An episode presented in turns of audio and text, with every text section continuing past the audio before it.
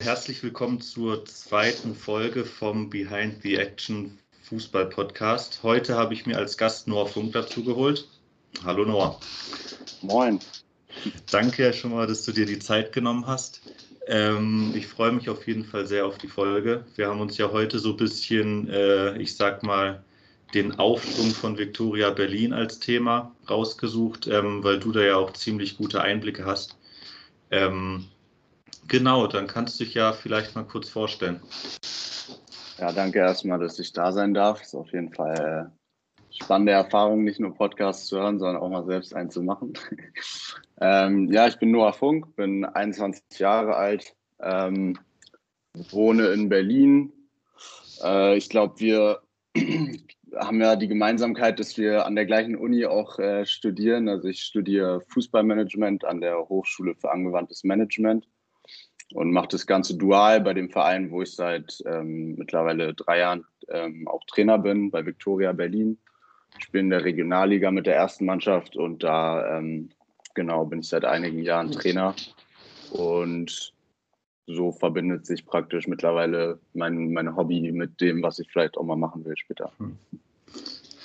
Äh, wie bist du denn überhaupt zum Fußball ge gekommen oder was war so dein Einstieg in diese ganze Fußballwelt?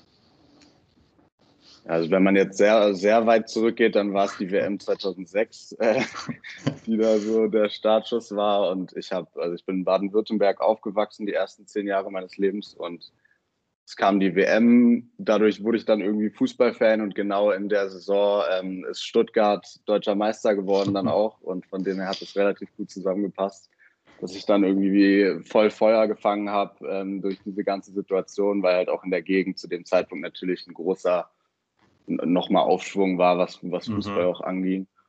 So bin ich dann irgendwie dazu gekommen, dass ich, also davor habe ich nur Tennis gespielt, dass ich dann auch mal äh, von einem Kumpel mit äh, in einen Fußballverein genommen wurde. Habe dann angefangen zu kicken ähm, und genau seitdem bin ich mehr oder weniger dabei. Dann war das mehr oder weniger halt auf dem Dorf so, dass man, äh, das ist jetzt nicht wirklich wahrscheinlich leistungsorientiertes und gutes äh, Training war, so wie ich das heute definieren würde.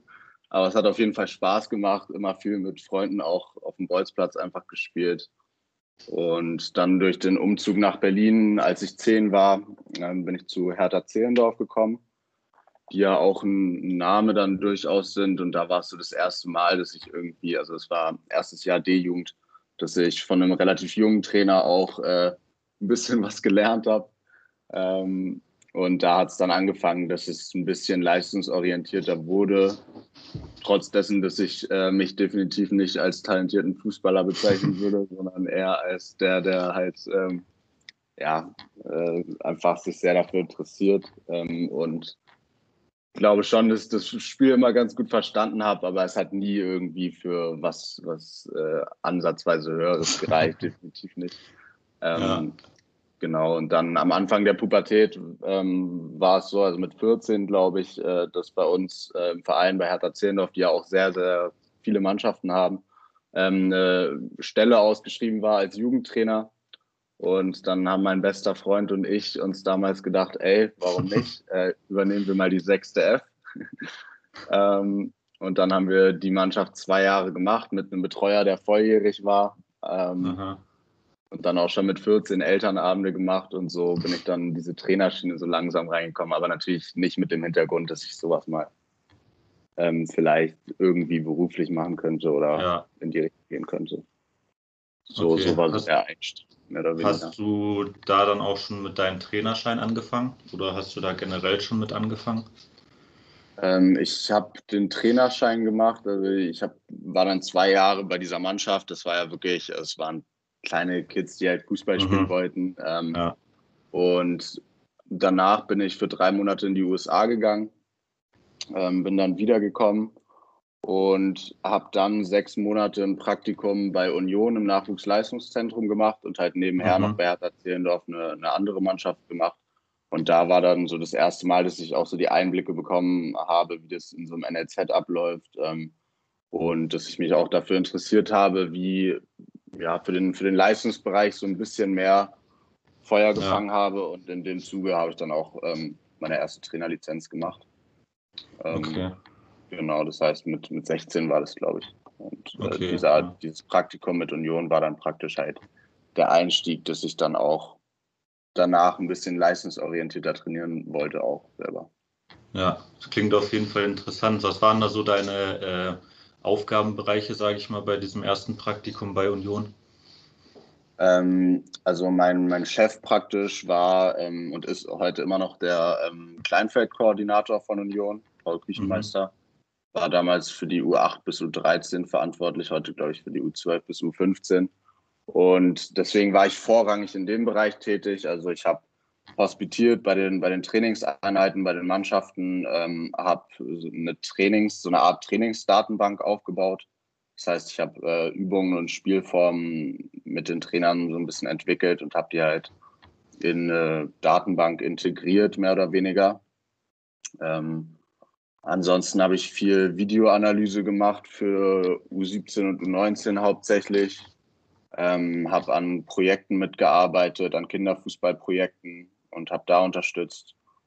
Ähm, genau, also bis auf, bis auf die Videoanalyse im Großfeldbereich war ich eigentlich hauptsächlich eher für die, für die jüngeren Bereiche zuständig und ja, war aber insofern ganz cool, als dass ich nicht der klassische Praktikant war, den man sich so vorstellt, der halt Kaffee holt, ähm, ja. sondern mir auch schon die Chance gegeben wurde, halt mich auszuprobieren und halt Einblicke zu bekommen. Okay. Von dem her. Und dann bist du ja nach dem Praktikum relativ schnell oder 2018, glaube ich, zu Victoria Berlin schon gekommen. Genau, also davor das Jahr war ich noch bei äh, Tennis Borussia tatsächlich Ja, äh, ist ja auch ein größerer Verein in Berlin. Ähm, und da war ich, also das ist so ein bisschen aus meinem Praktikum bei Union entstanden, die, die Kontakte auch dahin. Und da war ich Co-Trainer von Lennart Hartmann, ähm, der also heute immer noch äh, jüngste Spieler, der jemals für Hertha in der Bundesliga äh, gespielt hat. Obwohl ich weiß gar nicht, ob Luca Netz ihn jetzt äh, abgelöst hat. Aber, ja, kann ähm, auch sein. Genau, aber er war auf jeden Fall 17,5, glaube ich. Und hatte dann viel mit Verletzungen zu kämpfen. Ähm, war auf jeden Fall, als ich dann sein Co-Trainer war, auch erst 27, glaube ich. Hatte aber halt insofern schon viel erlebt, als dass er halt bei Hertha Bundesliga gespielt hat ähm, ja. alle U-Nationalmannschaften durchgemacht hat und trotzdem immer noch sehr jung war. Und dann habe ich äh, mit ihm die U12 bei Tennis Borussia gemacht und natürlich extrem viel gelernt in diesem Jahr. Also da war ich 17 und habe halt praktisch von einem Ex-Profi ähm, irgendwie sehr, sehr viel gelernt, sowohl was Mannschaftsführung angeht, weil er auch sehr lockerer Typ war ähm, und natürlich mit seinen ganzen Erfahrungen, die er auch selbst in dem Bereich hatte, einfach viel mitnehmen konnte was, also den Teil aus der Praxis, den ich halt vielleicht nicht hatte. Mhm. Und ähm, dann war das Jahr leider von Vereinsseite relativ chaotisch. Ähm, deswegen ist es relativ schnell wieder auseinandergegangen. Ähm, genau, und dann hat mich äh, der Kleinfeldkoordinator bzw. Kleinfeldleiter von Victoria, Thorsten Fugel, ähm, hat mich dann mehr oder weniger angesprochen, ob ich nicht Lust hätte, äh, was bei Victoria zu machen. So bin ich dann 2018 dahin gegangen. Okay, das heißt, bei Victoria warst du ja dann auch erst Co-Trainer von der U13, glaube ich. Genau, genau, genau. Und dann hast du ja 2019 jetzt sozusagen deine eigene Mannschaft äh, bekommen oder darfst ab da jetzt deine eigene Mannschaft als Cheftrainer leiten, sage ich mal. Kann man so sagen, ja. ja, also es war genau, ich war ein Jahr noch äh, Co-Trainer. Ich muss auch sagen, ich hatte das Glück, also mit, dem, mit meinen ersten beiden Jahren wirklich so ein bisschen mehr wenn man davon sprechen kann, dem Bereich im leistungsorientierteren Fußball, ähm, dass ich da wirklich zwei sehr, sehr gute, zwei sehr unterschiedliche, aber zwei sehr kompetente Cheftrainer hatte, von denen ich halt sehr viel lernen konnte. Mhm. Und in der U13 halt auch schon mit einem, mit einem sehr starken Jahrgang bei Viktoria, mit dem wir auch Berliner Meister wurden, ähm, halt einfach viel Erfahrung machen konnte, mich auch selbst ausleben konnte. Und ähm, dann war aber halt auch mit 18 war es, glaube ich, dann irgendwie der Wunsch da, unabhängig vom Alter jetzt eine eigene Mannschaft zu übernehmen. Ja. Und dann, auch wenn es die Jüngeren waren, aber bei uns gehen also die Bezeichnung Leistungsmannschaften, auch wenn es natürlich unterschiedlich interpretiert wird, geht bei uns ab U9 los. Ähm, mhm. Und dann ist bei uns die U10 äh, übernommen und die mache ich jetzt im zweiten Jahr, jetzt gerade okay. im U11. Genau. Okay. Ja, nicht schlecht. Und dann bist du ja jetzt seit letztem Jahr, Mitte letztem Jahr, auch noch Assistent der sportlichen Leitung von Rocco Teichmann, oder? Der leitet es da. Genau, genau. Ähm, ja, also es, es, kam natürlich so ein bisschen im Zuge äh, der, des Studiums auch. Ähm, ich habe mich halt so ein bisschen im letzten Winter äh, gefragt. Ich wollte eigentlich beruflich in eine andere Richtung gehen, ähm, habe mir dann aber wirklich äh, nochmal viele Gedanken auch darum gemacht und wie das ja eventuell bei dir auch ist, man ja. hat dann eventuell schon den Wunsch, vielleicht die Leidenschaft auch ähm, so ein bisschen zum Beruf zu machen. Und dann habe ich mich halt einfach mal umgeguckt, was es für Möglichkeiten in dem Bereich gibt und bin dann halt relativ schnell auf das Fußballmanagement-Studium von der Hamm jetzt ähm, gekommen und mir war aber auch direkt klar, auch durch mein Praktikum damals bei Union, dass ich nicht nur theoretisch irgendwas machen will, sondern ich will auf jeden Fall Theorie und Praxis halt verbinden. Und das hat sich mit dem Studiengang halt sehr gut angeboten, weil der ja auch dafür ausgelegt ist, den berufsbegleitend bzw. dual eben zu machen. Und genau, dann war für mich so der Gedanke, okay, Victoria ist gerade eh so ein bisschen wieder im Aufschwung. Dazu werden wir nachher auch wahrscheinlich nochmal kommen. Ja. Ähm, und eventuell könnte ich da was machen. Und dann habe ich einfach, ähm, weil ich die Leute ja auch kannte, also ich kannte Rocco zu dem Zeitpunkt auch schon, Rocco Teichmann. Ähm, und dann habe ich da einfach mal nachgefragt und glücklicherweise hat sich das ergeben, was jetzt los. Genau. Ja, da haben wir jetzt dann den perfekten Übergang eigentlich zu Victoria Berlin, dem Verein. Du kamst ja dann eigentlich, wenn du meintest, 2018 hast du da angefangen, kamst du ja eigentlich so zu dem Zeitpunkt, wo das Ganze mit der Insolvenz losging bei Victoria Berlin. Also ich habe da ja mal ein bisschen recherchiert äh, und im Frühsommer 2018 habe ich dann rausgefunden, stand, ist da ein chinesischer Unternehmer, Alex Zeng, äh, der auch zum Beispiel in OGC Nizza, in den Erstligist aus Frankreich investiert hat, der dann, habe ich mir auch ein Interview von Rocco Teichmann, glaube ich, angehört, der dann einfach so eine formlose E-Mail mal geschrieben hat äh, und meinte, der würde da richtig viel Millionen investieren ähm, und hat die dann einfach die Zahlungen ohne wirkliche Gründe eingestellt und dadurch wurde dann der Verein ja so ein bisschen in die Insolvenz getrieben. Das heißt, da warst du ja eigentlich so mittendrin am Anfang schon, auch wenn es jetzt nur als Co-Trainer von einer Kleinfeldmannschaft war. Hm. Könnte man so sagen. tatsächlich war ich im Detail nicht so drin. Ähm, ja. Also es war bei mir damals, glaube ich, so, äh, dass ich auch, also mir wurde, also ich bin aufgewacht an irgendeinem Tag und dann hatte ich irgendwie von zehn verschiedenen Leuten einen Bildartikel äh, in meinem WhatsApp-Verlauf von wegen äh, chinesischer Investor investiert 80 Millionen bei Victoria oder so. Und ich dachte erstmal so, okay, also träume ich gerade oder was ist das jetzt hier? Weil es ist ja auch jetzt nicht alltäglich, dass sowas passiert. Ähm, genau, und dann war natürlich erstmal im Verein so ein bisschen okay, also durch diese Pressemeldungen, auch viel Boulevard-Artikel, mhm. die da dabei waren, die natürlich dann vielleicht auch nochmal ein bisschen übertreiben. Ähm, aber natürlich so ein bisschen die Frage, okay, ist das, entspricht das jetzt so der Wahrheit? Wie wird das aufgebaut? Ähm, dann muss ich sagen, war relativ, also nach diesen Presseartikeln hat man relativ ein paar, ein paar Wochen, Monate dann auch nichts mehr irgendwie davon wirklich mitbekommen. Ähm, ich muss auch dazu sagen, dass ich, wie gesagt, damals noch nicht so in der ja, Vereinsarbeit so tief drin gesteckt habe, wie ich es jetzt mache. Von dem her kann ich da im Detail gar nicht so viel dazu sagen. Ähm, ja. Letztendlich haben wir als Mitglieder dann äh, irgendwann wieder davon erfahren, dass halt die Zahlungen mehr oder weniger eingestellt worden sind ähm, und man aber natürlich schon sich einen relativ guten Kader zusammengebastelt hatte zu dem Zeitpunkt. Mhm. Und äh, es kam am Anfang ähm, also es war ja nicht so, als ob nie irgendwas kam. Äh, das war schon am Anfang so eine Zusammenarbeit, wo man sich dachte, okay, das kann schon vielversprechend sein. Ähm, genau, hat sich aber so rausgestellt, dass äh, die dann wohl doch nicht so verlässlich waren, wie man, man eben dachte. Und ja. so hat sich dann halt relativ schnell zerschlagen und durch die Kosten, die man dann auch durch den guten Kader, den man sich da zusammengestellt hatte, ähm, die man da dann am Laufen hatte. Und damals gab es auch noch keine Ausgliederung der Profiabteilung sozusagen. Mhm. Das heißt, der Verein hing komplett äh, am seidenen Faden eigentlich. Und es war natürlich dann auch eine schwierige Zeit, weil ähm, ja, dann hat man selbst als Kleinfeldtrainer auf seine Aufwandsentschädigung äh, verzichtet erstmal, ähm, weil es überhaupt, also weil man überhaupt nicht wusste, ob die, ob der Verein überhaupt weiter überleben kann. Ja. Und ähm, dann hat sich so entwickelt, dass man in Richtung Sommer 2019 war das, glaube ich, dann so ein bisschen mehr die Sicherheit hatte, okay, der Verein wird jetzt wieder auf gesunde Beine gestellt. Und genau, ähm, genau dann kam der Übergang äh, zum, zum jetzigen Investor praktisch. Genau, das war ja dann, glaube ich, ja, wie du gesagt hast, Frühjahr, Sommer 2019 habt ihr dann sozusagen einen neuen Investor gefunden äh, oder er hat euch gefunden, je nachdem, wie das abläuft.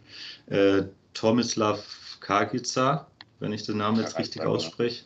Genau, genau. Äh, der auch schon äh, die Hamburger Basketballmannschaft, glaube ich, relativ gut da in der ersten Liga etabliert hat.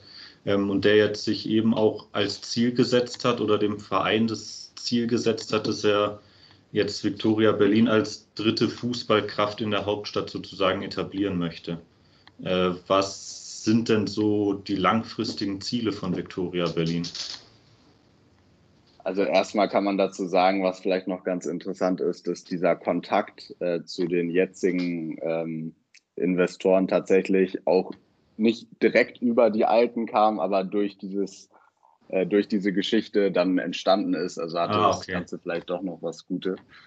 Gutes. ähm, genau. Ähm, ja, also die äh, Tomislav Kareiza ist ja auch Investor oder beziehungsweise die SEH, die, die ähm, Firma, die sie für diese Sport ähm, ja, Investitionen gegründet haben, die ähm, ist ja auch beteiligt an Austria Klagenfurt beispielsweise, also an einem Zweitligisten in Österreich, genau die Hamburg Towers im, im Basketball. Dann ähm, haben sie ein sehr großes E-Sports-Team noch, also sind da durchaus breit aufgestellt. Das heißt, es wird nicht nur, es ist nicht nur so, dass sie da ähm, Geld in uns investieren, sondern das sind schon ähm, relativ breit angelegte, langfristige mhm. Projekte. Ähm, und von dem her ist es halt auch so aufgebaut, dass es relativ langfristig ist und nicht kurzfristig äh, gesagt wird, wir wollen jetzt möglichst viel Geld in die erste Mannschaft pumpen ähm, und dann in zwei Jahren zweite Liga spielen, sondern es ist relativ gesund aufgebaut, so dass man, so dass man auch in die Infrastruktur, dazu kommen wir auch sicherlich später noch äh, mhm. investiert, ähm, von dem her war jetzt schon das Ziel vor der Saison innerhalb der nächsten zwei Jahre in die dritte Liga aufzusteigen. Ähm, und zum jetzigen Zeitpunkt, so wie wir dastehen, muss man natürlich klar sagen, dass es halt diese Saison dann schon das Ziel ist. Ähm, alles mhm. andere wäre, glaube ich, wäre, glaube ich, äh, Schwachsinn zu sagen, wenn man das äh, verheimlichen würde. Ähm, und die langfristigen Ziele sind gar, glaube ich, gar nicht so klar definiert. Also man möchte, man möchte erstmal in den Profifußball mittelfristig. Das ist nun mal, beginnt in der dritten Liga.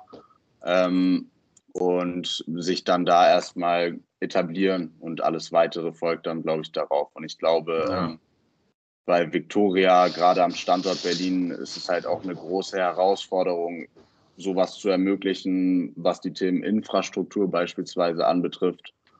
Ähm, man merkt aber auch, dass die Investoren schon sehr daran interessiert ist, das ganze Konstrukt Victoria zu sehen und nicht nur die erste Mannschaft. Also mhm. die haben sich schon diesen Verein ausgesucht, weil eben die Identität des Vereins auch ist, dass sie mit die größte Fußballabteilung ähm, in Deutschland hat, mit einem sehr, mit einer sehr großen Breitensportabteilung, mit einer Mädchen- und Frauenabteilung, ähm, mit einer Seniorenabteilung und einfach sehr, sehr vielen Mannschaften und sehr, sehr vielen Leuten, die da zusammenkommen. Und das ist schon der Hintergrund auch davon. Ja, okay. Dann kommen wir doch mal direkt zur diesjährigen Saison. Äh, die, die, erste Mannschaft spielt ja in der Regionalliga Nordost. Ähm, die ersten elf Spiele alle gewonnen. Äh, und dann wurde es ja wegen Corona die Saison auf Pause gesetzt sozusagen. Äh, wie sieht es denn da aktuell aus mit, ähm, wann die Saison da fortgeführt werden soll? Weil zum Beispiel jetzt hier bei mir in Baden-Württemberg die Regionalliga, die spielen ja schon teilweise wieder. Genau, also die Regionalliga West spielt auch schon, also zwei spielen mhm. tatsächlich schon zwei Regionalligen.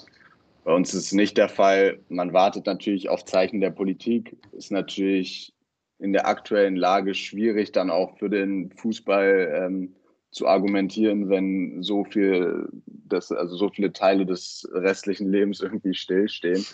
Ähm, letztendlich haben wir auch noch keinen Stand, aber es ist geplant oder wird gehofft, äh, dass die, dass die Saison spätestens Anfang April weiter fortgeführt werden kann. Ähm, da gibt es aber ständig auch unterschiedliche ähm, ja, Meldungen dazu und letztendlich muss man natürlich sagen, dass alles auch abhängig von der Politik ist. Ja. Aber das Ziel ist schon auf jeden Fall erstmal die Hinrunde zu beenden. Dazu wären, glaube ich, noch äh, neun Spiele notwendig oder acht Spiele. Mhm. Und ähm, dann entweder diese Wertung zu nehmen oder weiter zu spielen und dann beispielsweise eine Quotientenregelung äh, zu nehmen, wie es letztes Jahr auch der Fall war. Aber die Basis sollte schon erstmal sein, die Hinserie zu beenden. Okay, genau. Das heißt noch äh, neun Spiele. Und wenn man jetzt mal vom schlimmsten Fall ausgeht, dass gar nicht mehr weitergespielt werden kann, äh, dann steigt der erste Platz jeweils auf, oder? Oder man macht es halt mit dieser Quotientenregelung. Genau, also es gibt dazu noch keinen festen Fahrplan, aber es wurde schon klar signalisiert, dass die Saison jetzt nicht annulliert wird, so nach dem ja. Motto, es steigt niemand auf. Ähm, Wäre ja auch sinnlos, weil die dritte Liga ja auch weiterspielt und es da ja auch mhm. Absteiger ähm, geben wird. Von dem her ähm, gehen wir davon aus, dass wir jetzt gerade eine ganz gute Position haben und darauf hoffentlich ähm, dann auch mit, mit richtigen Fußballspielen aufbauen können und nicht, dass ähm, die Saison so gewertet wird, wie, wie sie jetzt ist. Okay, ja. Dann hast du ja vorhin auch schon mal kurz die, das Thema Infrastruktur angesprochen, auch vor allem mit dem Standort Berlin, dass das da ja eher schwierig ist, so was Gutes zu finden. Jetzt war aber vor ein paar Monaten oder ein paar Wochen sogar nur, äh, habt ihr ein neues Sportgelände gekauft in Berlin. Und zwar 75.000 Quadratmeter groß, wenn ich das richtig nachgeschaut habe. Äh, das heißt, das ist ja schon mal eigentlich ein sehr wichtiger Schritt so in Richtung Professionalisierung, auch was dann zum Beispiel Aufstieg in die dritte Liga angeht, äh, dass man da dann sich wirklich ein eigenes Trainingsgelände bauen kann, wo ja der Plan ist, dass das hauptsächlich für die erste Mannschaft der Herren, der Damen und die U19 und U17 äh, gebaut werden soll, sage ich mal. Genau, genau. Also Hintergrund dessen muss man halt auch wissen, für alle die, die äh, mal in Berlin den Fußball ähm, verfolgt haben oder mal da drin gesteckt haben, die wissen, was ich meine. Es ist halt relativ schwierig, ähm, weil fast alle Sportanlagen eben der Stadt gehören ähm, und man halt immer auf die auch angewiesen ist. Das heißt, man kann nicht einfach sagen, okay, ich setze dann dann Training an und ich setze ich setze am Samstag zu dem Zeitpunkt, spiele ich jetzt einfach mal ein Turnier und ich lade mhm. mal spontan ein paar Mannschaften ein. Das funktioniert einfach nicht, weil man das alles immer eben erst anmelden muss. Es ist sehr bürokratisch ähm, und von dem her bist du da halt relativ eingeschränkt und auch was die Entwicklung angeht, eben gehemmt. Und deswegen ähm, ist es ein extrem wichtiger Schritt, ähm, dieses, dieses Gelände zu besitzen. Ähm, man muss dazu auch sagen, es gibt mit Sicherheit nicht viele äh, Sportgelände in Berlin, die, die privat sind, die man überhaupt erwerben kann. Mhm. Ähm, das Glück ist jetzt da, dass das äh, funktioniert hat. Ähm, genau. Und da, da auf diesem Gelände hat man auch schon relativ gute, eine, bisher eine relativ gute Infrastruktur. Das heißt, man hat eine, man hat eine Sporthalle, man hat äh, zwei Gebäude, die man nutzen kann, man hat ein, mehr oder weniger ein Vereinsrestaurant, ähm, man hat zwei Plätze ähm, und deswegen muss man natürlich gucken, wie das Ganze umstrukturiert wird, so dass es so, das ist für den Verein und auch für die Umgebung, das ist auch ganz wichtig. Also es wird nicht nur Victoria der Nutzer sein, sondern es soll schon auch der Stadtteil mit inbegriffen werden. Mhm. Ähm, so dass das halt möglichst gut genutzt werden kann, weil momentan steht es halt sehr still. Also ähm, da wird mal ein bisschen Tennis gespielt, aber viel mehr halt auch nicht. Okay, das heißt, da seid ihr dann jetzt sozusagen gerade in der Planung auch zu schauen, was brauchen wir alles noch, inwieweit müssen wir die Sporthalle zum Beispiel noch umbauen oder ausbauen oder vielleicht modernisieren, wenn da auch lang nichts mehr gemacht wurde.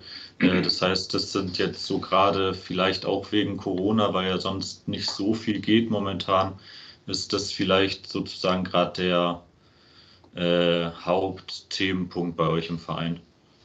Genau, also die Zeit kann man ja jetzt relativ gut nutzen, um, um Projekte strategisch zu planen auch. Man muss dazu sagen, dass natürlich da ähm, auch die Stadt eine Rolle spielt. Also man kann jetzt nicht einfach nur, weil einem das Gelände gehört, da ähm, direkt anfangen und machen, was man will, weil der ähm, uns gehört das Gelände auch offiziell erst ab, äh, ab Sommer, ab dem 1. Äh, Juli. Und von dem her ist eben mittelfristig geplant, dass man da schon äh, Umbaumaßnahmen vornimmt, was vor allem die Platzgegebenheiten betreffen werden. Ähm, und natürlich auch äh, so, so Sachen wie Funktionsgebäude, Kabinentrakte, ähm, eine Geschäftsstelle soll da, soll da auch entstehen. Das heißt, dass die Mitarbeiter da auch unterkommen und diese da muss man eben gucken, wie man die jetzt, jetzigen Einrichtungen halt nutzen kann oder wie man sie umbauen muss, dass, dass da mhm. eben gut gearbeitet werden kann.